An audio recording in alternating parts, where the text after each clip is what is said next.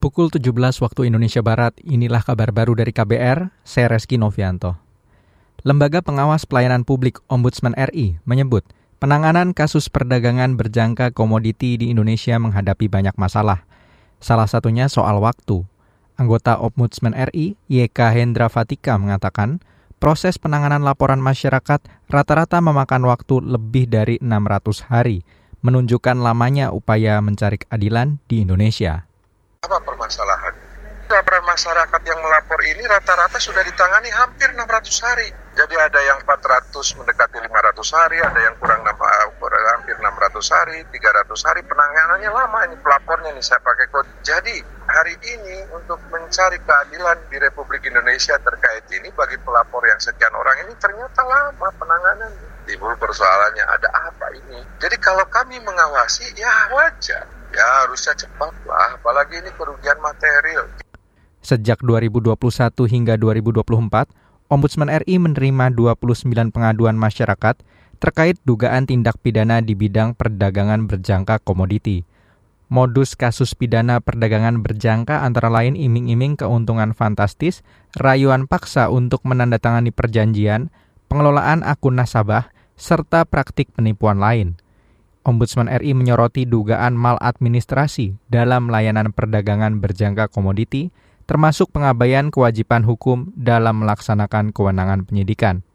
Ombudsman menilai lembaga pengawas perdagangan berjangka yaitu Bapepti tidak menjalankan fungsi pengawasan preventif seperti yang terlihat dari banyaknya laporan terhadap pialang berjangka yang tidak menambat tanggapan. Kita ke informasi lain nilai tukar rupiah di akhir perdagangan sore ini menguat tipis dibanding hari sebelumnya. Perdagangan rupiah sore ditutup di posisi 15.825 per dolar Amerika Serikat.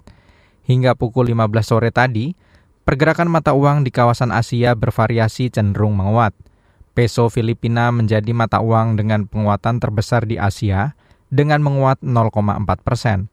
Disusul Bat Thailand menguat 0,25 persen dan Ringgit Malaysia naik 0,11 persen. Sementara itu, Yuan Cina menjadi mata uang dengan pelemahan terdalam di Asia setelah terkoreksi 0,09 persen, diikuti Yen Jepang turun 0,08 persen. Dari lantai bursa, perdagangan saham di Bursa Efek Indonesia bergerak melemah. Menjelang pukul 16 sore tadi, indeks harga saham gabungan IHSG melemah sekitar 40 poin dan ditutup di level 7.137. Bursa Asia bergerak bervariasi, indeks Nikkei Jepang dan Hang Seng Hong Kong melemah, sedangkan Shanghai Composite Index dan Straits Times Singapura menguat. Kita ke informasi selanjutnya. Komisi 5 di DPR RI yang membidangi kebencanaan mendorong Badan Meteorologi, Klimatologi, dan Geofisika BMKG meningkatkan program pencegahan bencana alam. Anggota Komisi 5 DPR RI Novita Wijaya mengatakan, masih banyak hal yang perlu diperbaiki dan ditingkatkan oleh BMKG dalam memprediksi suatu bencana. Hal ini ditujukan agar masyarakat dan stakeholder terkait dapat lebih mudah untuk mengantisipasi potensi terjadinya bencana. Sehingga perlu sekali seperti BMKG itu bisa mitigasi sebelum adanya bencana sebetulnya bisa memberi informasi bagaimana satu cuaca, bagaimana kemudian pergerakan yang ada di bumi itu alat-alatnya juga harus bekerja dengan maksimal. Berharap sekali alat-alat yang dibeli itu bisa digunakan secara maksimal untuk melihat bagaimana situasi yang terkini. Anggota Komisi 5 DPR RI Novita Wijayanti juga mendorong pemerintah daerah dan BMKG meningkatkan kerjasama mengantisipasi titik-titik rawan terjadinya bencana.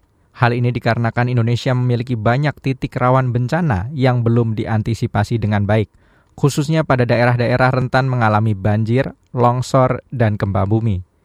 Sebelumnya, Badan Nasional Penanggulangan Bencana BNPB mencatat ada 66 bencana alam di Indonesia yang terjadi selama dua pekan pertama 2024. Banjir merupakan bencana alam terbanyak pada awal tahun ini, mencapai 42 kejadian. Pukul 17 waktu Indonesia Barat, inilah kabar baru dari KBR, saya Reski Novianto.